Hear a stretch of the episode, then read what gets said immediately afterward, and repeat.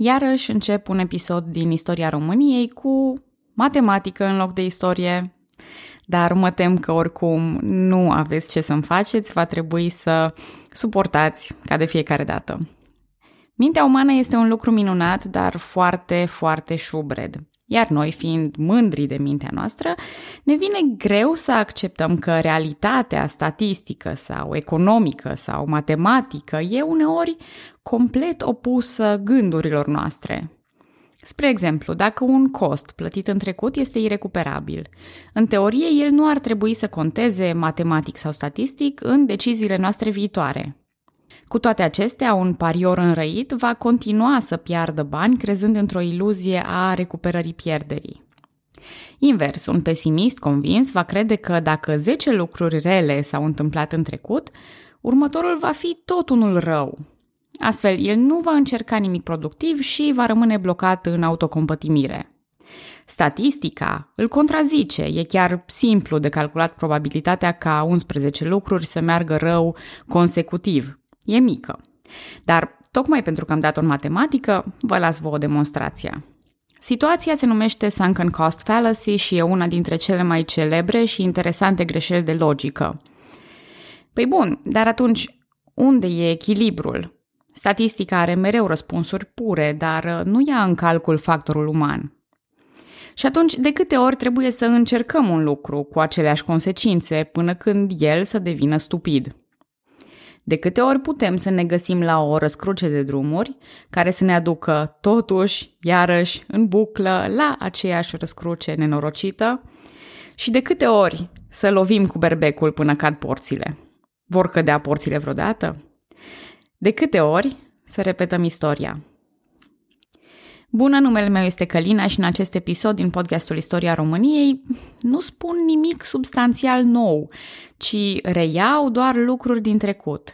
Lucruri care se întâmplă mereu și mereu, sunt presărate prin toate episoadele anterioare și totuși, totuși dacă de data aceasta visurile românilor din Muntenia și Moldova se pot adeveri. Haideți să încercăm încă o dată nebunia.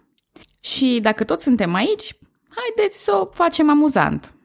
La fiecare lucru pe care l-am spus și mai de mult, voi spune să luați un shot. Facem un drinking game. Și pentru orice asumare a riscurilor, eu în niciun caz nu vă recomand ca acest shot să fie unul alcoolic. Beți mai bine o gură de apă și până la sfârșitul episodului veți fi bine hidratați. În 1848, revoluțiile din principatele române sunt stinse de otomani prin conflicte violente de pacificare. Aici puteți bea un shot pentru Tudor Vladimirescu, care văzuse același rezultat în 1821.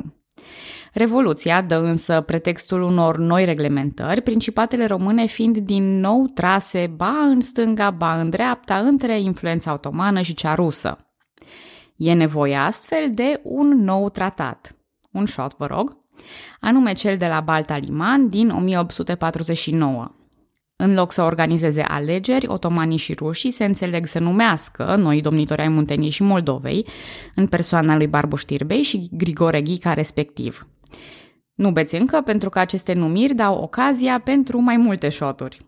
În primul rând, Barbu Știrbei nu este un personaj nou, ci fusese secretarul Comisiei de Redactare al regulamentului organic, așa că l-am pomenit acum câteva episoade. În al doilea rând, Grigore Ghica, cinstit spus Grigore Ghica al cincilea, în bun spirit moldovenesc, aparține familiei Ghica, tatăl său fusese mare logofăt, iar el însuși uneltise contra domnitorului precedent, Mihail Storza, în timpul Revoluției. Cu alte cuvinte, o copie modernizată a tot ce înseamnă numele de Grigore Ghica.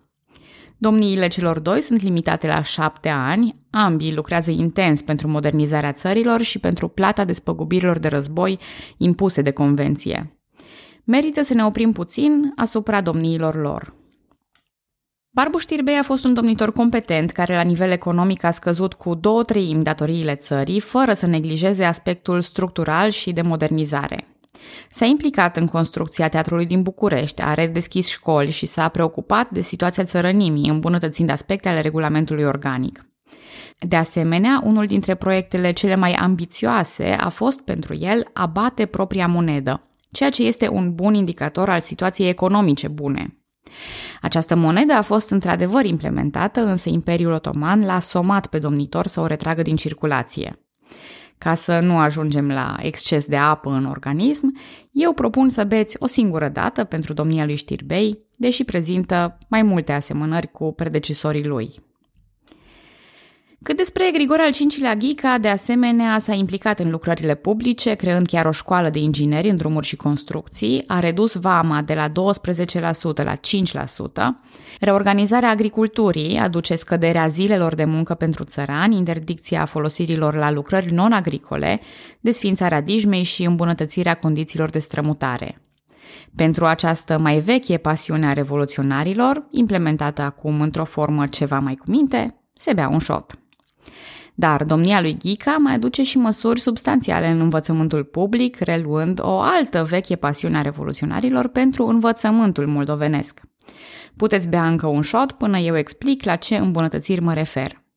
Trei grade sau clase cu predare în limba română, chiar și la școlile de limbi străine, 63 de școli elementare și mai multe primare, două facultăți, dreptul și filozofia la Academia Mihăileană, seminarii și chiar un precursor al facultății de medicină. Acesta din urmă este Institutul Gregorian, unde copiii orfani și femeile gravide și sărace sunt ajutați. Cu alte cuvinte, este încă un hibrid între o instituție de medicină și una de caritate – dar în domeniul medical se înființează și școala de moașe, școala de chirurgie și un ospiciu pentru infirmi. Dar în mijlocul acestor povești vechi și repetitive facem o pauză pentru un eveniment nou și cât se poate de scandalos. Corupția. Bine, da, recunosc, corupția nu e un lucru nou, dar cred că povestea scandalului Hârnav e totuși destul de unică. În ianuarie 1853 a fost descoperit un cerc de falsificatori de acte, testamente și hrisoave, multe dintre aceste documente fiind prezentate chiar în instanțe de judecată, până la prinderea grupului infracționar. Surpriza a fost cu atât mai mare cu cât falsificatorii întrețineau relații de prietenie cu oficialitățile, printre care Nicolae Canta, președintele sfatului administrativ. Și în cazul în care lucrurile încă vă par cuminți și potolite, iată că domnitorul, pe fondul scandalului, intră într-o gravă depresie. Inițial, el e în stare de acțiuni concrete, ocupându-se de demiterea lui Canta și înlocuirea lui cu Nicolae Șuțu. Dar în timpul nopții, aflat într-o stare psihică foarte proastă, Grigore al V-lea Ghica a avut o tentativă de suicid, rănindu-se cu o pereche de foarfece. Timp de trei luni a fost nevoit să ia o pauză de la domnie, fiind îngrijit la conacul Mavrocordat. Își reia domnia la finele lunii martie până în iunie 1853, unde e motiv de băut, dar ajung acolo imediat, lăsați paharul jos. Nu vreau să trecem prea ușor peste aceste evenimente.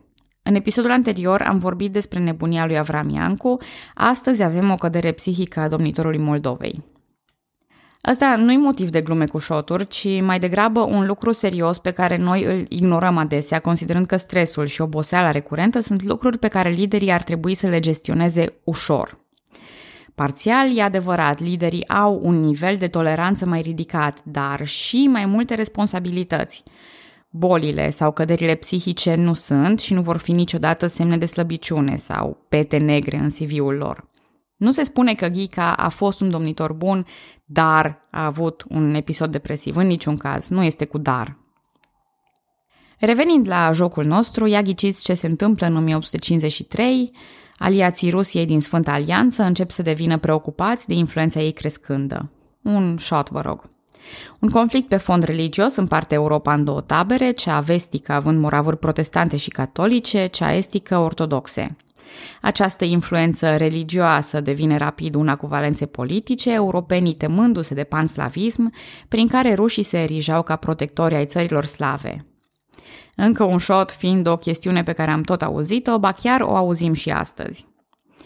Deși situația politică era extrem de tensionată, iar cauzele războiului foarte complexe, o criză locală este aceea care pornește realmente războiul. Evident și în cazul ăsta un șot. Este vorba despre războiul Crimeei, în care Marea Britanie, Franța și Imperiul Otoman luptă contra Rusiei. Există mai multe teatre de război, dar cel mai însemnat este acela din Crimea, unde se poartă mare parte din lupte. Dacă țineți morțiși, puteți bea un shot pentru rolul de ciuca bătăilor pe care îl ia mereu Crimea. Imperiul austriac nu mobilizează trupe, însă au și ei o poziție antirusă datorită popoarelor slave din teritoriile lor, pe care le vor în continuare obediente. Bun, și fiind vorba despre un război în care otomanii și rușii sunt de părți opuse, ia ghiciți care două țări aflate în zona tampon ajung iarăși sub ocupație rusă. E timpul pentru un mare shot, ocupația rusă a principatelor române, începută în iunie 1853. Dar înainte de a vorbi despre ocupație în sine, vreau să mai fac o paranteză importantă despre războiul Crimeei, care oferă câteva premiere notabile și germenii războiului modern. Pentru a lăsa o pauză ficatului vostru, haideți să vorbim un pic despre lucruri noi, în 1782, Claude Schaap a inventat un sistem de telegrafie optică prin care o serie de semafoare erau construite unul în apropierea altuia, în câmpul vizual al altuia și transmiteau între ele semnale vizuale. Operatorii se uitau prin telescop la postul care emitea un mesaj pe care îl transmiteau mai departe pe linie, iar sistemul funcționa mai bine decât curieratul prin poștă, fiind mai rapid și mai ieftin. În anii 1840 se inventează telegraful electric, o variantă și mai rapidă. Stațiile de telegraf erau legate prin fire electrice, iar semnalele optice au fost înlocuite cu întreruperi ritmate ale curentului. Astfel, în vremea războiului Crimei, găsim un sistem de comunicații mult mai rapid decât văzuse lumea până atunci. Mai mult decât atât, deși Marea Britanie fusese plină de caricaturi cu Napoleon, acum uzul propagandei în război înflorește, ajutat în tocmai de telegraf, de noul tip de jurnalism independent și la polul opus de comunicațiile oficiale. Aici avem de altfel și prima transmisie live a unui război. Opinia publică din vest contribuie moral la războiul Crimeei. Duse sunt timpurile în care oamenii își permit să nu le pese de ceea ce se întâmplă în alt colț al lumii. Și oare asta aduce un război mai cinstit, mai curat? Oare dacă ochiul atent al opiniei publice urmărește evenimentele, atrocitățile vor fi mai puține? Dacă la o primă intuiție am spune da, ei bine, din potrivă. În Crimea se întâmpla un război total, în care civilii și militarii erau considerați ținte în mod egal, în care toate resursele erau aruncate înspre inamic pentru a asigura distrugerea lui totală. Populația civilă suporta curățări etnice, violuri, jafuri și ucidere fără precedent. Crimea va fi depopulată. Un grup de soldați francezi au folosit la un moment dat trupurile căzute ale rușilor pentru a construi baricade, ridicându-i ca pe niște saci de nisip. Dar lipsa de empatie se răsfrânge și asupra propriilor soldați, nu doar asupra inamicilor. Holera face ravagii, aprovizionarea este proastă și mulți soldați mor mai degrabă din incompetența ierarhiei decât în bătălii.